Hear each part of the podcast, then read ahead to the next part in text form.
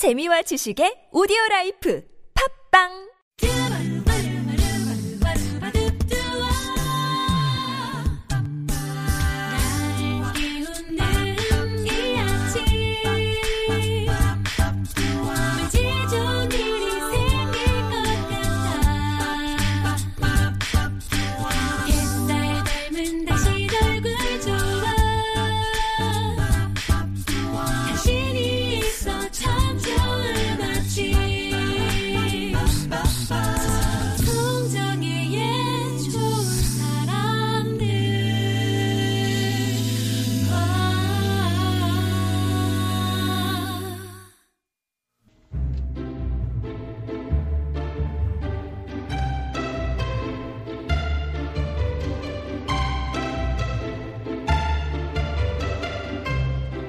슈바이처가 이런 말을 했습니다. 누구에게나 고통스러운 순간이 있다. 그럴 때는 더 큰 아픔을 겪고 있는 다른 사람의 고통을 자신이 덜어주고 있다고 생각하라. 걱정이 고통으로 가는 그 길 위에서 여러분과 함께합니다. 이호선의 통하는 아침, 송실사이버대학교 기독교 상담복지학과 이호선 교수님 모셨습니다. 안녕하세요. 안녕하세요. 반갑습니다. 월드컵 이호선입니다. 왜, 왜 월드컵? 응원합니다. 항상 응원 주시고. 그러고 보면은 교수님도 네. 어, 이렇게 상담을 통해서 어떻게 보면 치료를 하시는 거잖아요. 음. 좋은 일 많이 하시니까 복 많이 받으시겠어요. 아, 그럼요. 근데 사실 저희가 느끼는 치료자들은 대부분 다 같은 이야기를 하는데요. 다른 분들과 함께 하면서 오히려 치료되는 건 나다. 이런 어, 얘기를 하거든요. 어. 그래서 이제 객관적으로 타인의 삶을 본다는 게 참 살아가며 흔한 경험은 아니거든요. 그래서 그 삶 속에 함께 있다는 게 되게 감사하고 또 특별히 가지고 있는 재주가 많지 않은데 그 작은 재주 중에 하나가 누군가에게 이렇게 온기가 될 수 있다는 게늘 네. 기쁨입니다. 아우, 또 무슨 겸손의 말씀을 그렇게 너무. 좀 겸손했나요? 가진 게 별로 없다니요. 예. 뭐, 뭐. 아니요, 정말 재능이, 네. 그러니까 일단 남의 말이 무슨 말인지를 알아들으시고 음. 해결책을 주시고 이런 게 어마어마한 재능인데 가진 게 없다 하시니. 예, 말을. 바꿀게요. 똑똑합니다. 예, 아무튼 저희는 도움을 받아 좋습니다. 이호선 통하는 조- 이호선의 통하는 아침 오늘도 여러분이 보내주신 고민 사연 함께 할 텐데요. 익명으로 어떻게 하나요님이 보내주신 사연이에요. 함께 하시죠.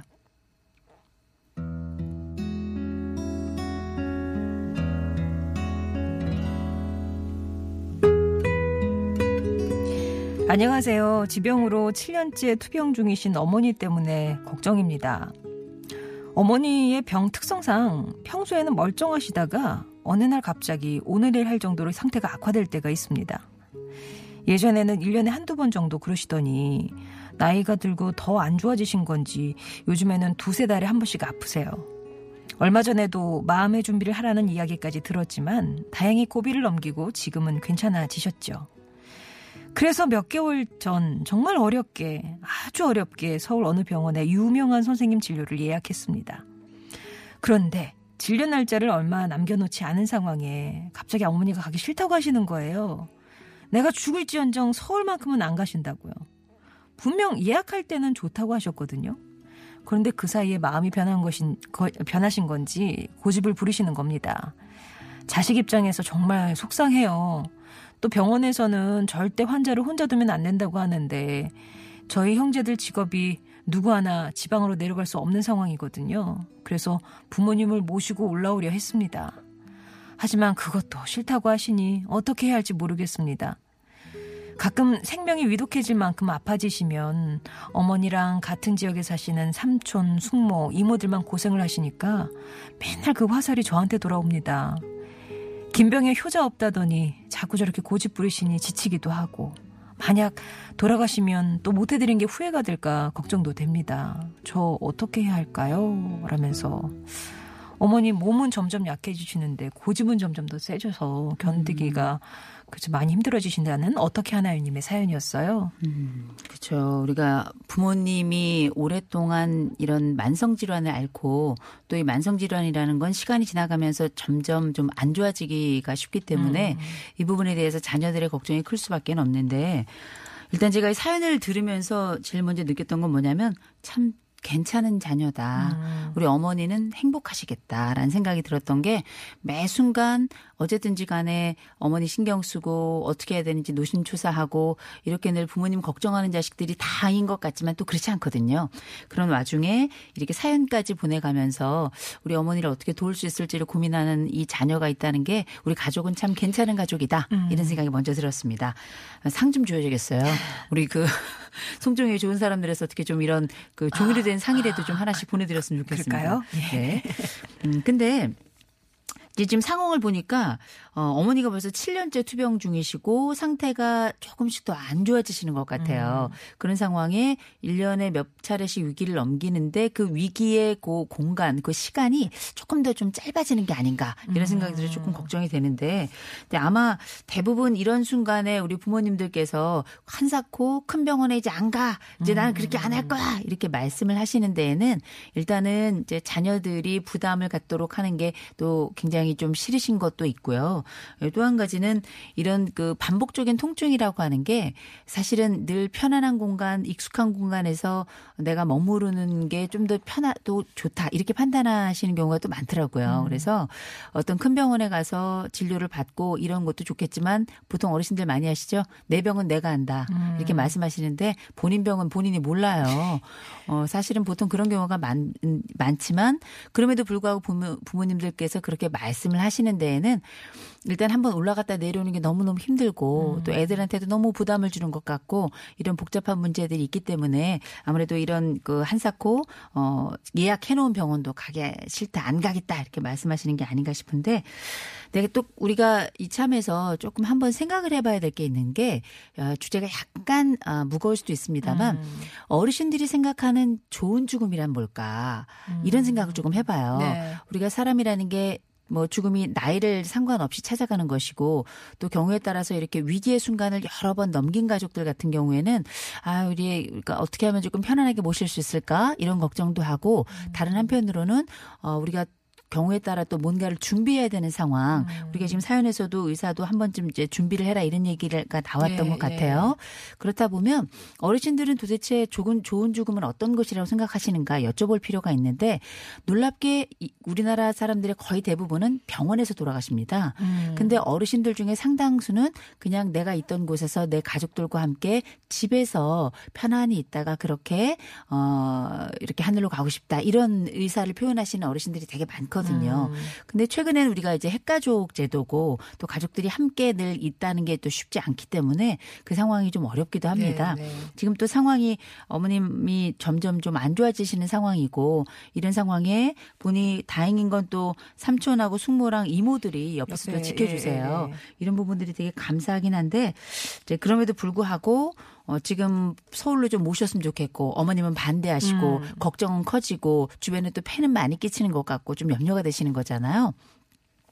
제가 볼 때는 한 두 가지 정도를 좀 선택을 하셔야 될 것? 같은데요. 아, 선택. 예, 첫 번째는 어머님이 예를 들어서 생, 생각하고 계신 어떤 임종의 순간에 대해서는 한 번쯤은 지나가는 말로라도 한번 여쭤보는 게 어떨까 이런 생각이 좀 들고요. 음. 어, 왜냐면 우린 보통 뭐 저도 마찬가지고 저는 유언장 6개월에 한 번 정도는 쓰는 사람이거든요. 아. 예, 왜냐하면 사람의 삶이라는 게 워낙에 사건 사고들도 많고 또 우리가 가지고 있는 삶의 여러 영역들이 불안전하기 때문에 음. 또 젊은 사람 나이 드신 분 상관없이 저는 한 번쯤은 이런 유언장을 꼭 쓰시도록 권하는데 본인이 원하는 삶의 자리도 있지만 본인이 원하는 죽음의 자리도 있어요. 네. 죽음의 모습도 있고 그래서 혹시 어른들이 생각하시는 모습은 어떤 것인지 한번 좀 여쭤보면 좋을 것 같다는 생각이 들고요. 근데 그렇게 여쭤볼 때 직접적으로 여쭤봐. 엄마는 어떻게 죽었으면 좋겠어? 뭐 이렇게 이렇게 여쭤봐요. 음.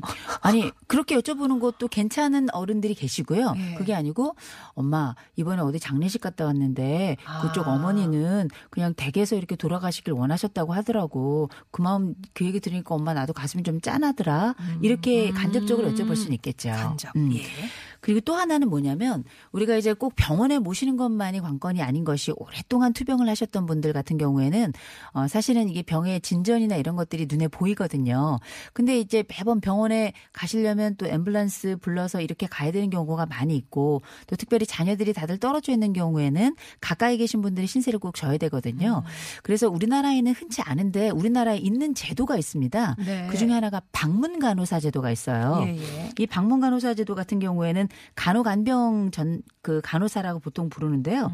이 간호간병 서비스 같은 경우에는 그 장기 요양 보험사 선생님들하고는 다르게 간호사들이시고 이분들은 적어도 3년 이상의 경력을 가지신 분들이 자격 시험을 따로 봐가지고 그래야 신청할 수 있는 게 바로 이 방문 간호사예요. 음. 네. 그래서 이 방문 간호사들이 굉장히 훈련돼 있는 분들이고 특별히 의료적 조치가 가능하신 분들이기 때문에 이분들이 보통 신청을 하면은 정기적으로 방문을 하시고 어. 급하거나 위기의 순간에 전화를 드리면 또 바로 또 방문을 해주시는 특징이 있어요. 네. 그래서 각 병원마다 방문 간호사 신청이 가능합니다. 병원요. 네네. 보건소 아니고 병원. 보건소도 가능해요. 그래요? 네, 그래서 네. 보건소라든지 적어도 2차 진료기관 이상 되는 어 이런 그 의료기관에다 신청을 하시면 그 가장 가까운 곳에서 늘 도움을 주실 수 있는 방문 간호사 신청이 가능하시니까 음. 이분들께 돈, 좀 도움을 청하시면 비용 지불은 당연히 해야 됩니다만 그럼에도 불구하고 안정적으로 네. 의료 서비스를 받을 수 있고 급한 순간에 늘 와주시고 그리고 무엇보다도 지속적으로 이 어머님의 상태를 의료 전문가가 확인할 수 있는 거잖아요. 네.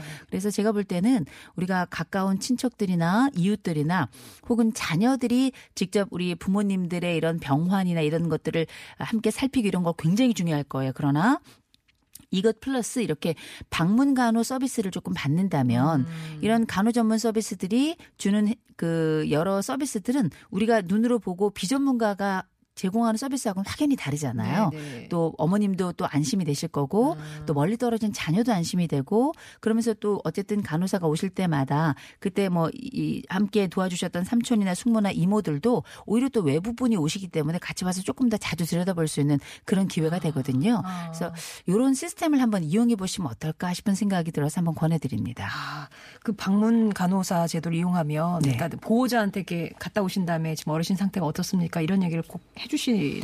아, 그거는 이제 그렇게 직접 요청을 하시면 해주시는 경우도 아, 있고요. 네. 가끔 전화 드려가지고 어떻습니까? 라고 여쭤보면 직접 그 상태에 대해서 자세히 설명을 해주시니까요. 자녀들과의 이게 네트워크도 형성이 되고 음, 네. 또 부모님에 대한 확실한 그 의료적인 진단이라든지 되고, 보호도 예. 가능하고 여기에 따라서 어떤 의료적 조치를 하는 것이 좋을지에 대한 아. 조언까지 받을 수 있기 때문에 굉장히 여러 차원에서 도움이 많이 되실 거라고 봐요. 그러게요. 그러면 맨 그 끄트머리에 걱정하셨던 만약에 돌아가셨을 때 내가 너무 모텔이 된 거 아닌가 이렇게 후회하시는 그런 부분도 조금 상쇄시킬 수 있을 것 같네요. 음. 많이 만회가 되겠죠. 예, 그리고 예. 무엇보다 어, 그분들이 가서 의료적 조치만 하는 것이 아니라 그야말로 상담자 역할, 호스피스 음. 상담자 역할 정도까지도 다 해주시기 때문에 심리적인 위로도 많이 되실 거라고 보기 때 보기에 제가 볼 때는 지금 이 사연을 주신 이 따뜻한 자녀의 심정까지 아우러서 위로가 되지 않을까 싶습니다. 음. 네. 그러니까 어머니께 원하시는 인종의 순간은 어떤 것인지 간접적으로라도 한번 여쭤보시고 방문 간호사 제도라는 게 각 뭐 병, 그러니까 2차 의료기관 이상이라고 하셨죠. 그럼 병원이나 또 보건소에 문의하시면 또 정보를 얻으실 수 있으니까 한번 이용해 보시면 어떨까 싶습니다. 어떻게 하나요님께 해결책을 보내드렸고요. 이승철의 마더 전해드릴게요. 화요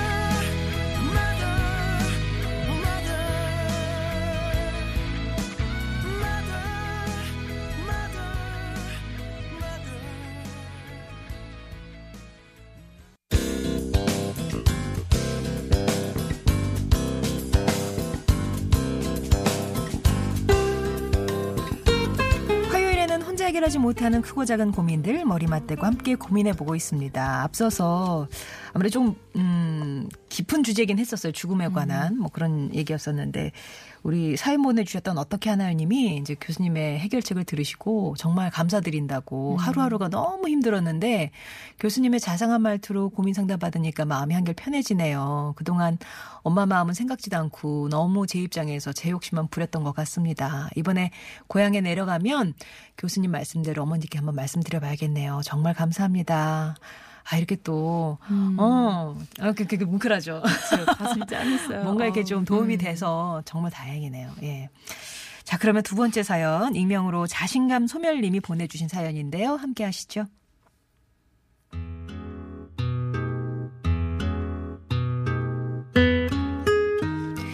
안녕하세요. 저는 이른을 바라보고 있는 애청자입니다. 100세 시대라고는 하지만 점점 자신감도 떨어지고 이 사회에서 멀어져가는 느낌을 떨쳐버릴 수가 없는데요. 요즘 새로운 고민이 생겨 이렇게 사연 보냅니다. 저는 새로운 공포증이 생겼어요. 주문 공포증이요. 몇 달 전 딸이 손주를 맡기고 간 적이 있습니다.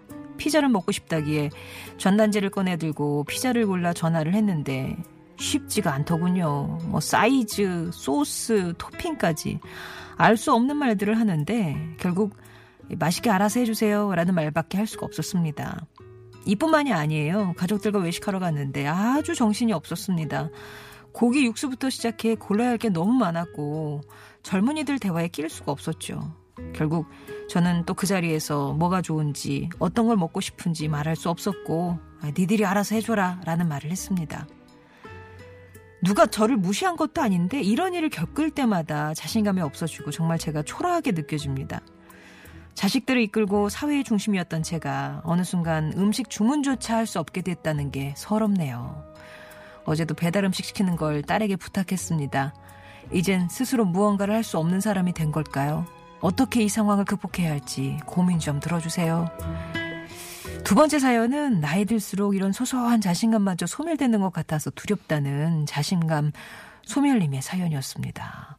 어, 저도 조금 비슷한 거 느낄 때가 네. 있어요. 그 뭐 스무디라는 거 파는 집에 네네. 가면 어 저는 너무 어지러워요. 막 어. 뱅뱅뱅뱅 돌아요. 그리고 뭐를 주문을 해야 될지 모르겠더라고요. 저는 커피집에 가도 헷갈려요. 아 그러니까 저 아메리카노 마시잖아요. 그러니까요.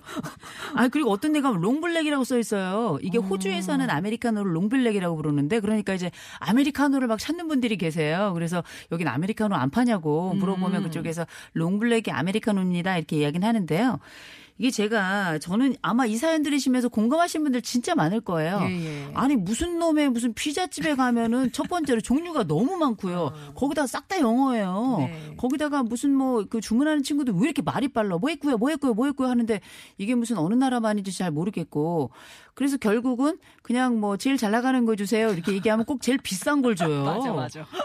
그러니까 이게 어. 근데 이게 몇 번 반복이 되면 지금 우리 사연을 주신 분처럼 어 내가 이 세대에 너무 떨어지나? 왜 나는 말귀를 못 알아듣는 거지 내가? 음. 그래도 나 왕년에 좀 배웠던 사람이고 나 옛날에 알바도 했던 사람인데 왜 이 말이 잘 안 들리지? 이렇게 생각하신 분들까지도 아마 계실 거예요. 근데 막상 햄버거도 시키기가 어렵고요. 피자는 더더군다고요. 더군다나 무슨 뭐 패밀리 레스토랑 이런 데 가면 어쩌고 저쩌고 thank you 하는데 무슨 말인지 하나도 모르겠고요. 근데 그래서 먼저 말씀드릴 건 우리 모두의 이야기다라는 것 하나. 네네. 나만 그런 거 아니다라는 거 먼저 말씀드리고요. 두 번째로는 어 그래서 과거에는 우리가 간단했어요. 설렁탕 주세요. 어, 짜장면 주세요. 음. 근데 과거엔 우리가 외식 문화였잖아요. 지금은 배달 문화입니다. 네네. 문화가 다른 거예요. 옛날에 온 식구들이 다 손잡고 나가서 밥을 먹는 사회였고 그리고 그때는 또 메뉴가 많지도 않았어요. 그랬는데 지금은 배달을 시키는 사회이고 훨씬 더 다양한 사람들의 수요가 생기다 보니까 그만큼 여러 메뉴들도 다양해진 짜장면도 옛날엔 짜장면 하나였는데 요새는 삼선 짜장 이런 것도 생겼고요. 그 밖에 빨간 짜장, 노란 짜장 뭐 이런 것도 있잖아요. 그래서 실제 우리가 알고 있는 사회가 복잡해졌기 때문에 당연히 거기에 따라서 여러 음식 문화도 다양해질 수밖에 없는데 그러면 이제 어떤 일이 이제 생겨나는가? 어, 시키는 사람들은 계속 시키고 못 시키는 사람들은 계속 못 시키게 되는 거예요. 그런데 중요한 건 뭐냐? 점점 고령화 사회가 되고 있잖아요. 저는 이 부분은 어, 유식업계가 좀 잘못하는 거라고 생각을 해요. 저도요. 그죠? 네. 이거는 유식업계가 센스가 없는 거예요. 음. 왜냐하면 우리 모두가 다 주문해 먹는 데다가 이제 어르신들은 다리가 아파서 나가기가 더 힘든 분들이 많아요. 그러면 주문의 수요가 더 증가하는 거잖아요. 음, 제가 만약에 유식업계에 있잖아요. 제일 먼저 일단 주문을 간단하게 할 것. 음. 아주 가장 단순화. 최소화, 단순화해 네. 가지고 아주 심플하고 간편하게. 그리고 요새는 무슨 그, 그, 뭐야, 뭐야, 그, 저기, 처음, 맨 나중에 계산하는 것도 너무 복잡해요. 최소한으로 음. 해서 가장 가장 간단하고 저처럼 단순한 소비자가 제일 쉽고 빠르게 소비할 수 있도록 소비의 그 구조를 만들어줘야 되는 거예요. 네, 네. 그게 센스거든요. 그게 바로 고령화 시대에 고령인들을 타겟으로 해서 가질 수 있는 최고의 시장인데 그 눈을 못 뜨더라고요. 아, 안타깝다. 그죠? 예. 우리가 한번 개업을 해볼까? 아우 진짜 아니 어떨 땐 저- 컨설팅을 들어가요. 예, 예. 왜냐하면 저 같으면 그럴 것 같아요. 이게 음. 어, 이게 나이 든 사람들만 어려울까? 그럼 어린애들도 어려운 거예요. 그리고 젊은 사람들이 여기 다 쉬운 게 아니에요. 젊은 애들도 보면 너무 복잡해요 하는 친구들도 음. 되게 많거든요. 그래서 그 딘, 딘이라고 하는 친구가 부른 인스타그램에 보면 네네. 그 노래 가사에 보면 어, 왜 나만 이런 걸까? 요새 너무 알면 알수록 너무 복잡한 세상이야. 잘 모르겠다. 이런 얘기. 그래서 그냥 좋아요 그냥 눌렀다. 이런 가사가 나오거든요. 젊은 층들도 이런 복잡한 세상이 힘든 겁니다. 그래서 제가 말씀드린 건 첫 번째 어, 젊은이나 나이가 드신 분들이나 주문은 다 어렵다는 거 하나. 네. 특별히 앱 같은 걸로 하는 건 앱을 또 깔아야 돼.